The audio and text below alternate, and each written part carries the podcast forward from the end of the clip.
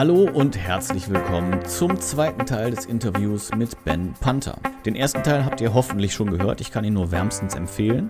Es geht um das Thema Eventpsychologie und da sind wir auf einige, aus meiner Sicht zumindest, spannende Punkte gekommen. Also von daher, solltet ihr den ersten Teil noch nicht gehört haben, springt nochmal zurück, fangt damit an. Wir steigen jetzt beim zweiten Teil nämlich eigentlich direkt mitten im Thema wieder ein. Also in diesem Sinne, zurückspulen, reinhören und dann weiter geht's an dieser Stelle. Viel Spaß mit Ben. Ja, jetzt haben wir über die Toiletten gesprochen und äh, wenn du über Beduftung sprichst, dann löst das bei mir direkt wieder, das Bild ist falsch, aber die Assoziation aus Abercrombie and Fitch. Das wäre nämlich für mich jetzt so ein Beispiel, wie Beduftung dann auch übertrieben werden kann, weil ich bei dieser Art von Beduftung direkt Augentränen bekomme. Wie passiert und in welchem Ausmaß passiert denn Beduftung auf einem Event, wenn man äh, den Raum eben einhüllen will in zum Beispiel Weihnachtsmarktstimmung. Mhm. Also Abercrombie und Fitch ist ein wunderbares Beispiel, äh, weil das wird ja, das wird ja ganz heiß diskutiert, ob es wirklich too much ist, ob es wirklich zu viel ist an der Stelle. Die haben es halt mhm. halt wirklich ähm, von vorne bis hinten durchinszeniert. Und das Spannende ist, du gehst aus dem Laden raus und läufst durchs Einkaufszentrum durch und das ganze Einkaufszentrum weiß, du mhm. warst bei Abercrombie und Fitch, ähm, was für die einen wichtig ist. Und viel wichtiger ist noch, das ganze Einkaufszentrum weiß, es gibt einen Abercrombie und Fitch und da könnte ich auch mal wieder reingehen. Also deswegen, das, stimmt, das, das, muss man, das muss man wirklich, da muss man sich beide Seiten angucken. Ne? Ja. Ähm, ich finde es auch too much. Ähm, ich war auch schon drin, aber es ist auch so ein, so ein Gewöhnungseffekt. Ne? Wenn du reingehst, im ersten Moment denkst du dir, oh mein Gott, mir bleibt die, die, die Luft weg. Aber wenn mhm. du dich ein bisschen dran gewöhnt hast, dann ist, dann stumpft die Nase auch super schnell ab. Kennen wir ja. zum Beispiel auch, wenn wir äh, mal in Douglas reingehen und spätestens beim vierten Parfüm, was wir uns äh, auf so einem Teststreifen sprühen, sagen wir, eh, ja, es riecht irgendwie nach Duft, aber da ist die Nase dann schon so zugesetzt mit, äh, mit Duftstoffen, äh, das riecht man dann die Unterschiede gar nicht mehr. Ja, ja das stimmt. Weihnachtsmarkt. Aha, mhm. wunderschönes Beispiel müssen wir uns erstmal angucken, na, was soll denn überhaupt Weihnachtsmarkt riechen? Und äh, schon da scheiden sich dann wahrscheinlich wieder die Geister, weil die einen sagen, ja, Weihnachtsmarkt soll nach Glühwein riechen. Ähm. Der nächste sagt, ja, aber am Weihnachtsmarkt, da gibt es auf jeden Fall immer Currywurst und Pommes. Das muss nach Currywurst und Pommes riechen. Der dritte sagt, ja, nee, ähm, Weihnachtsmarkt ist es Tannenduft und Kerzenwachs, was man da dann riecht. Also mhm. es ist schon mal ganz schwierig, äh, wirklich auf einen Nenner zu kommen, was das betrifft. Aber wenn wir diesen Nenner gefunden haben oder einfach sagen, hey, okay, wir entscheiden uns für einen dieser Düfte, dann geht es wirklich darum, einen Duft so zu inszenieren, dass er eben nicht Abercrombie und Fitch ist, weil das ist ähm, zumindest nach meiner Definition kein gutes Duftmarketing, sondern es geht in erster Linie darum, einen Duft so einzusprühen, dass er gerade oberhalb der Wahrnehmungsschwelle ist. Also wirklich so ein ganz mhm. leichtes Einsprühen von so einem Duft.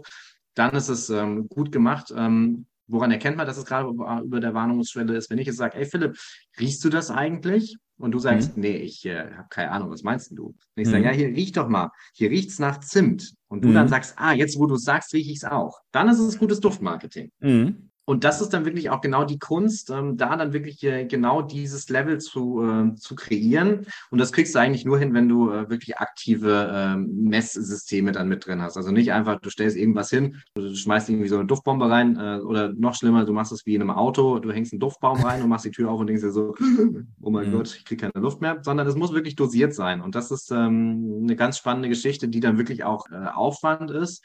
Wir machen das teilweise auf Events äh, und das ist dann wirklich so ein, so ein so ein tagesfüllender Job, weil letztendlich die, die, die Maschinen, die es gibt, um Duft zu messen, äh, die sind nie so gut wie die eigene Nase. Und dementsprechend geht es da wirklich dann darum, auf einem Event rumzulaufen und zu gucken, hey, nach was riecht es denn hier gerade? Und dann gegenzusteuern. Auf der einen Seite die Luftreinigung wieder anzupassen, auf der anderen Seite den Sauerstoffgehalt mit anzupassen, also einfach wie viel Frischluft blase ich in eine Location mit rein. Und das dritte dann auch die Menge an Duft, die, der, der, die eingesprüht wird, dann eben auch noch mit äh, anzupassen. Und das ist eine ganz spannende mhm. Geschichte, die auch super viel Spaß macht. Vor allem, wenn man dann äh, Ergebnisse hat, die nachher dann auch nachhaltig äh, nachweisbar sind. Mhm. Da vielleicht ganz kurz noch ein Gedanke dazu, nachweislich, ähm, nachweisliche Ergebnisse. Wir haben das mal für einen Kunden gemacht, ähm, wo wir auch ganz leichten Duft eingesprüht haben. Der hat sich so einen Corporate-Duft ähm, extra im, ja, im Rahmen von der Beratung dann mischen lassen ähm, und hatte dann einen richtig coolen Duft, der so ein bisschen mentholmäßig war.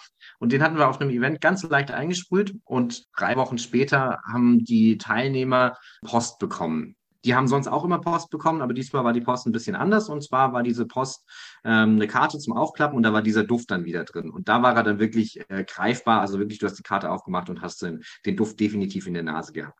Und es war das erste Mal in der Geschichte, wo dieses Unternehmen ähm, Events gemacht hat, dass wirklich eine Vielzahl an Teilnehmern sich zurückgemeldet haben, gesagt haben, boah, dieses Event war so cool und ich habe die Karte in der Hand gehabt und habe direkt wieder an das Event denken müssen und habe da richtig krass einfach die Emotionen dann nochmal im Kopf gehabt. Wahnsinn. Mhm. Und das war eben ohne den Duft. Ähm, in den Jahren vorher war das nicht so und dementsprechend ähm, ich kann es nicht nachweisen an der Stelle, aber es war das Einzige, was wirklich anders gewesen ist und dementsprechend wird mit Sicherheit ein großer Teil zu dieser sehr hohen Rücklaufquote mit Sicherheit auch durch die, äh, durch die Beduftung dieser Karte dann äh, stattgefunden haben, weil eben Düfte gehen direkt ins Hirn, die werden nicht irgendwie verarbeitet, sondern sind einfach direkt, mhm. werden einfach direkt vom Hypothalamus verarbeitet und dementsprechend haben wir dann einfach diese Assoziation direkt im Kopf, ohne dass wir uns Gedanken darüber machen müssen. Mhm.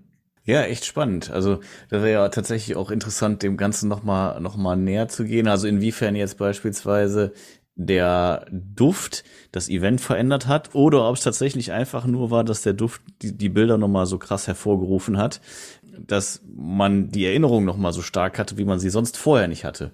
Man weiß ja auch, dass sowieso der, das Gehirn so ein bisschen Erinnerung beschönigt und dann kommen da natürlich viele, viele spannende Faktoren zusammen. Richtig, richtig coole Sache. Also über Duftmarketing, muss ich gestehen, habe ich mich noch nie intensiv beschäftigt. Ja, das sind ganz viele Sachen. Ne? Und ähm, du hast jetzt gerade einen Punkt angesprochen, ähm, wo du gesagt hast, wir müssen noch mal näher hingucken.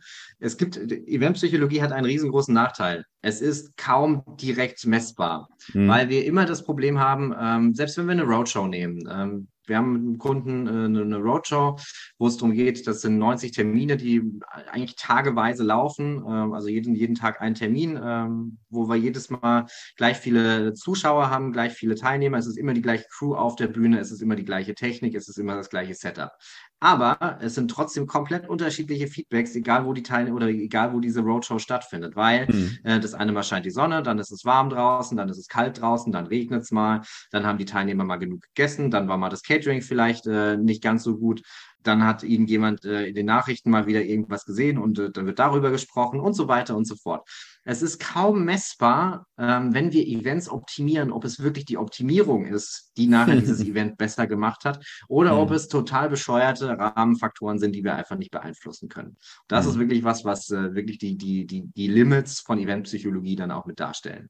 Total nachvollziehbar. Man müsste ja dann erstmal auch anfangen, die Rahmenbedingungen zu messen, auch in irgendeiner Form, ne? Die mitunter natürlich mhm. noch gar nicht messbar sind, gerade was du gesagt hast, mhm. dann, keine Ahnung, selbst, also abgesehen von den Nachrichten, vielleicht hat es ja in dem Unternehmen oder in dem Umfeld vorher ist irgendwas passiert oder so, das weißt du ja gar nicht. Und dann stehen die Leute dir dann irgendwie gegenüber und äh, man kann gar nicht greifen, warum jetzt dann die Stimmung nicht so überschwappt, wie es sonst eigentlich immer der Fall ist. Ne? Korrekt.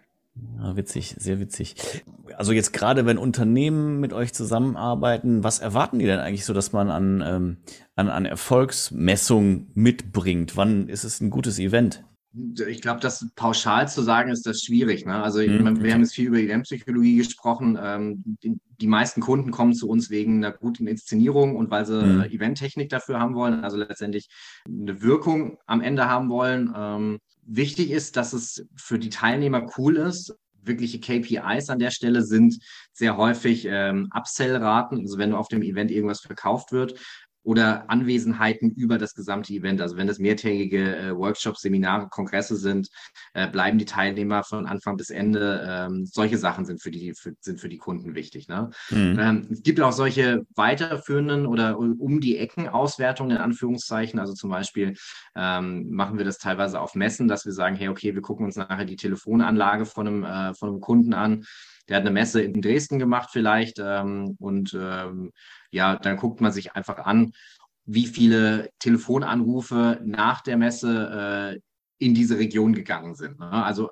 wurde da wirklich okay. Kontakt in die, mhm. in die Region geknüpft, äh, also solche indirekten äh, Indikatoren, ob denn ein Event erfolgreich äh, gewesen ist. Ne? Mhm. Aber auch das ist, es ist schwierig, Events zu messen, ähm, wobei man sich da auch wirklich Gedanken machen sollte, wie denn Events messbar werden, weil wenn wir Events messbar machen, dann kosten sie nicht mehr einfach nur Geld als Veranstalter, sondern dann haben sie, dann, dann, dann liefern sie wirklich ja auch Mehrwert. Ne? Und dadurch mhm. dürfen wir äh, uns wirklich angucken, wie können wir um die Ecke denken. Ne? Und ich meine, letztendlich das Einfachste ist eben Monetarisierung, also was, was an Upsells wird nachher dann auch mit verkauft, gekauft, äh, auf der einen Seite, äh, auf der anderen Seite aber auch einfach, wie zufrieden sind die Kunden. Und da ganz mhm. klare Empfehlung, äh, Teilnehmer nicht mit einem ewig langen äh, Fragebogen äh, langweilen, in Anführungszeichen, sondern so wie das zum Beispiel auch auf dem Flughafen läuft, einfach solche Buttons, äh, lachender grüner Smiley, äh, gelber Smiley in der Mitte, trauriger roter Smiley, ne, um einfach ganz schnelles Feedback zu kriegen. Oder was wir inzwischen auch ganz gern machen mit dem Thema Big Data on Event, ähm, dass wir Teilnehmer ähm, über äh, Einlassarmbändchen mittracken und die dementsprechend dann einfach zum Beispiel durch eine Tür, durch, also durch drei Tore durchlaufen können, äh, wo oben eine Frage drüber steht. Ne? Wie es dir heute gerade mit dem Event? Ist das Event cool für dich? Hm. Und dann hast du links eben auch wieder das rote Smiley, in der Mitte das gelbe und rechts das grüne Smiley. Und du musst noch nicht mal irgendwo draufdrücken, sondern läufst einfach nur durch eins von diesen drei Toren durch äh, mhm. und hast dementsprechend da dann deine Stimme abgegeben. Und das sind so die Sachen, die machen dann Spaß und damit kriegt man ein relativ gutes Bild dann darüber, ähm, wie es dann auch Teilnehmern an der Stelle dann geht und wie das Event dann auch angekommen ist. Mhm. Sehr cool. Habe ich tatsächlich noch nicht gesehen mit den Toren. Äh, Werde ich auch mal drauf achten. Gute Idee. Ja, wo wir gerade über Erfolg reden. Wir haben am Anfang drüber gesprochen, wie ihr euch entwickelt habt als, als Unternehmung. Was ist denn für dich Erfolg? Also ist es jetzt das, das Wachstum, das ihr hingelegt habt, dass ihr euch von sieben auf, ich glaube, 50 Mitarbeiter oder sowas äh, vergrößert habt? Ja. Oder was ist, was, wie definierst du Erfolg für dich? Hm, nö, also Erfolg ist nicht die Größe, sondern Erfolg ist, wenn die Mitarbeiter, die bei uns arbeiten, wenn die glücklich sind. Also wenn die Bock drauf mhm. haben, wenn wir gemeinsam geile Projekte über die Bühne bringen, ähm, wenn jeder seine, wenn jeder stolz darauf ist, was für coole Projekte wir gemacht haben ähm, und sich gegenseitig auf die Schulter klopft und wir dann mit einem, mit einem Weißwein oder mit einem Bier dann äh, beim Grillen sitzen und sagen, ey Leute, ey, das war wieder mal richtig, richtig geil. Das ist für mich Erfolg. Also mir geht es gar keine monetäre Geschichte oder äh, Größe.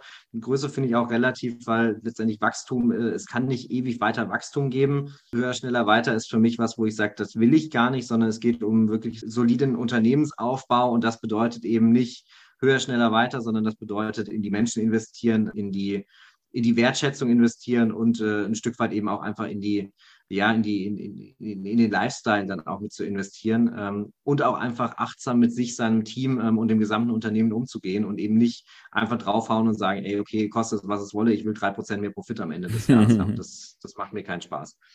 Kann ich gut nachempfinden.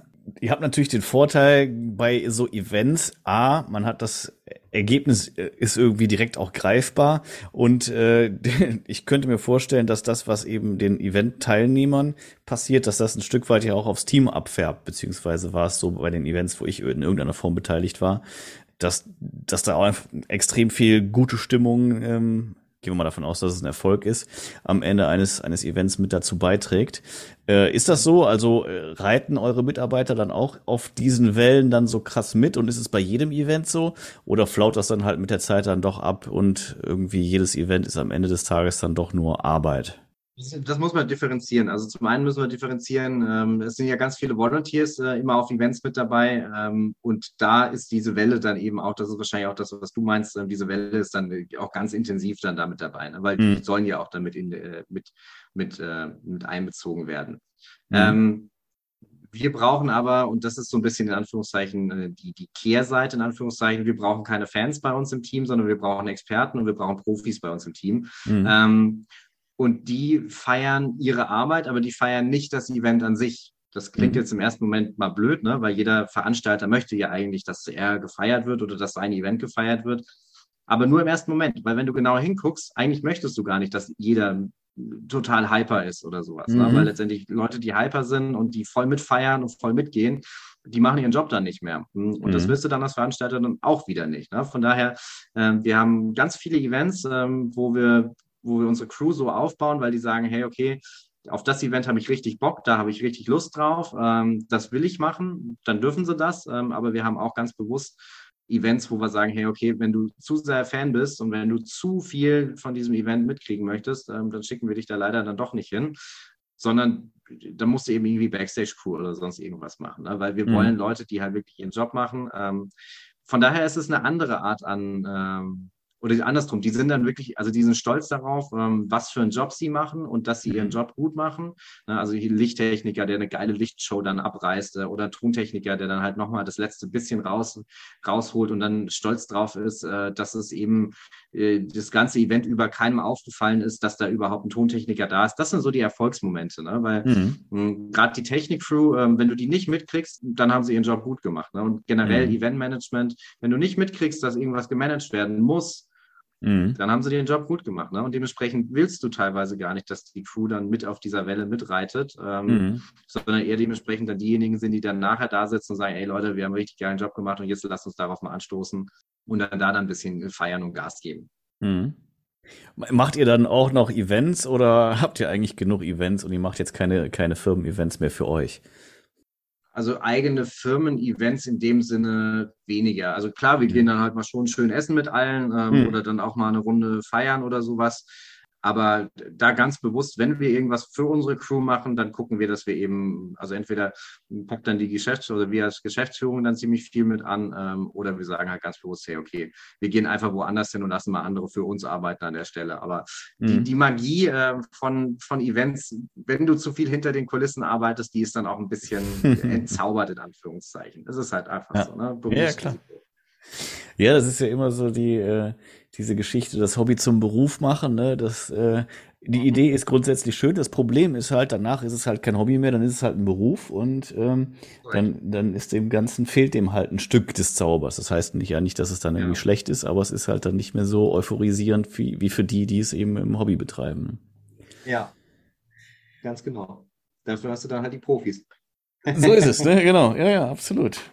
Wie bist du denn überhaupt in so jungen Jahren äh, da an den Punkt gekommen, dass du ein Unternehmen gegründet hast? Ich bin da so ein bisschen reingerutscht, muss ich sagen. Ich habe schon immer gerne Events gemacht. Also ich habe mhm. schon als, äh, als, als Jugendlicher alles Mögliche mitorganisiert. Und dann war mein erster Job dann auch bei einem, ja, in der Persönlichkeitsbranche, wo ich dann eine Festanstellung hatte und da dann Events gemacht habe. Wo war das, wenn ich fragen darf, wenn du sagst in der Persönlichkeitsbranche? Ich war bei Christian Bischoff. Ich war erster Angestellter von Christian Bischoff und äh, okay. begleite ihn seit damals eigentlich immer noch. Ähm, und bin, also inzwischen bin ich nicht mehr bei jedem von seinen Events dabei, aber ja. äh, im Hintergrund äh, quatschen wir trotzdem vor jedem Event äh, dann immer noch mal einmal alles durch. Und dementsprechend weiß ich gerade, was das betrifft, ähm, was eben auch die, die in der Branche dann wirklich die coolen und großen Inszenierungen dann mit ausmacht. Ähm, mhm. Und deswegen, also wir sind auch in dem Markt jetzt äh, immer noch mit drin. Wir machen dieses Jahr von Greater, das Greater Festival, ähm, wo wir mit mhm. involviert sind, oder in der Schweiz äh, mit Joe Dispenza, äh, dieses Jahr ein Event mit äh, 6000 Leuten, also auch eine ziemlich coole große Veranstaltung. Also das ist schon, ja, gerade ja, die Branche cool. macht halt auch einfach richtig viel Spaß. Ne? Und wie gesagt, ne, über mhm. Christian mhm. bin ich da dann so ein bisschen reingerutscht und habe dann mhm. irgendwann gesagt, ich mache das auch weiter, aber ich mache das selbstständig und das war für ihn mhm. dann in Ordnung. Mhm. Ähm, und dann wird das alles immer mehr und immer größer und immer mehr Kunden und immer größere Kunden. Und dann habe ich gesagt, okay, dann müssen wir das jetzt mal als Firma gründen. Mhm. Und dann ging das noch ein paar Mal hin und her. Und ne, ähm, wie du auch am Anfang gesagt hast, ähm, Wirkung ist jetzt noch nicht so alt. Äh, Wirkung gibt es jetzt eigentlich erst seit 2019, 2020, wo wir eben die Firma dann zum einen umbenannt haben ähm, und zum anderen auch ein bisschen anders aufgestellt haben. Und das war wirklich auch so ein wichtiger Schritt, ähm, um uns auch wirklich auf die Kerndisziplinen dann zu, zu fokussieren, die dementsprechend dann auch einfach den Erfolg dann, glaube ich, ein Stück weit mit ausmachen. Mhm. Ja, super spannend. Hast du einen Plan, wie es weitergehen soll für die Zukunft oder machst du es eher so, wie du es jetzt beschrieben hast? Es, hat, es entwickelt sich und du lässt es sich entwickeln und reagierst dann, wenn es soweit ist. Beides. Also hm. im Moment haben wir einen, einen, konkreten Plan bis Ende des Jahres, ne, weil mit hm. Corona ist alles ein bisschen weniger planbar. Hm. Ähm, erstmal gucken wir, dass wir äh, bis Ende August alles über die Bühne kriegen und da muss ich echt sagen, echt Respekt vor der gesamten Crew bei uns, weil die echt teilweise Unmenschliches möglich machen gerade ähm, in der Branche. Das ist echt Wahnsinn. Also da echt großen Respekt. Ähm, und dementsprechend, wenn der August rum ist, äh, machen wir bis Ende des Jahres und dann schauen wir weiter.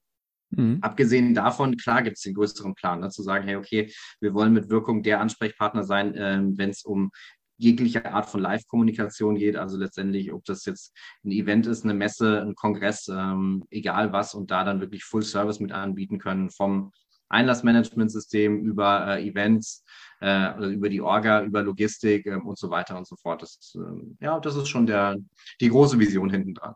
Ja, cool. Super spannend. Ja, das war's dann auch schon für heute. Ich hatte ein super interessantes Gespräch mit Ben Panther. Ben, vielen herzlichen Dank, dass du zu Gast warst. Und vielen herzlichen Dank. Ja, ja sehr gerne. Äh, Dankeschön, dass du uns so viel Einblick gewährt hast in das, was du tust, in deinen Werdegang und uns auch näher gebracht hast, was denn Eventpsychologie so alles beinhaltet. Ich glaube, es waren einige Punkte dabei, wo der ein oder andere noch länger drüber nachgrübeln wird oder was ihm noch länger durch den Kopf geistern wird und vor allen Dingen, wo beim nächsten Event dann drauf geachtet wird. Wenn man jetzt mit dir oder mit euch Kontakt aufnehmen möchte, wo findet man euch? Ja, am besten einfach bei Google Wirkung Group mit eingeben ähm, oder Wirkung Live äh, und da findest du dann irgendwas von uns äh, und da findet man mich dann in der Regel auch. Also wenn man mich da googelt, äh, ist es am einfachsten. Äh, für mich persönlich äh, am liebsten auf LinkedIn einfach kurz anschreiben und äh, da können wir gerne in Austausch gehen und ja, alle Fragen grundsätzlich beantworten. Perfekt.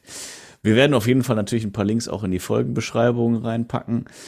Stimmt, habe ich jetzt gar nichts mehr zu gesagt. Du hast auch ein Buch eben zum Thema Eventpsychologie geschrieben, also wen das interessiert, der kann da natürlich auch nochmal nachschauen. Und äh, ansonsten haben wir noch einen Punkt vergessen, fällt mir gerade auf. Dozent, wo bist denn du Dozent? bin ich auch noch nebenher. An ja. der International School of Management. Ähm, also das ist äh, eine Hochschule in Frankfurt, ja. wo ich äh, relativ viel für, äh, also alles, was eigentlich Event betrifft. Andersrum, wer, in, wer, wer da Richtung Event studiert, der kommt nicht an mir vorbei.